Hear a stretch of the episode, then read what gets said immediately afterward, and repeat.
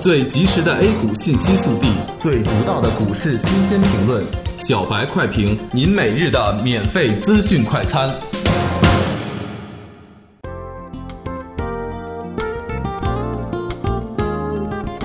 各位听友，大家好，欢迎收听九月七日的小白快评。小白快评今日话题：央行联手证监会救市初见成效。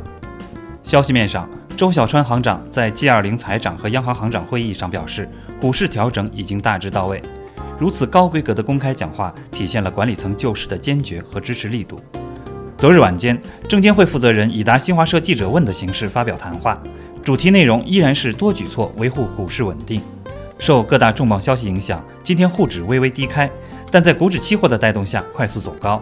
中证五百的一五零九和一五一零合约快速的封住涨停，带动沪指一度上涨近百分之二，最高点三千二百一十七点五八点。之后，银行股和保险股跳水，指数快速的冲高回落，个股也有不同程度的回落。临近中午收盘，在权重股的带动下，沪指有所拉升。以三千一百八十七点八二点报收，上涨二十七点五六点，涨幅百分之零点八七。板块方面，受国务院印发《大数据发展行动纲要》的影响，相关软件安全和计算机个股纷纷封住涨停。阅兵前强力护盘的银行股今天领跌，工商银行跌百分之六点二六。涨幅居前的板块为公共交通、互联网、软件服务、文教休闲、电脑设备。跌幅榜上，仅银行板块和保险板块下跌。以往救市是指数稳住了，但个股却跌停一片。现在银行权重虽然下跌，但绝大多数个股以上涨为主，说明央行联合证监会救市效果还是明显的。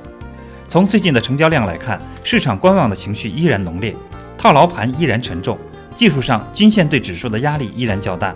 同时，一些积极因素也要看到，管理层救市力度不减，个股的无筹码净空间也在逐步的加深，日 MACD 绿柱在逐步的缩短。若照此发展，有望在周三或周四形成 MACD 金叉，对指数上涨形成技术助力，市场有望在反复的震荡之中完成筑底。战术上依然要谨慎小心，控制好仓位，切忌追涨杀跌。战略上，黎明的曙光已经不再遥远，应该积极乐观。感谢收听今天的小白快评，本期编辑张芊芊，主播阿文。明天同一时间，欢迎继续收听。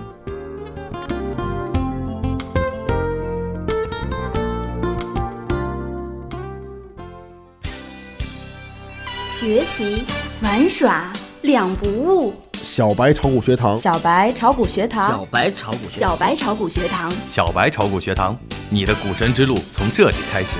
本节目由北京公牛股科技有限公司制作出品。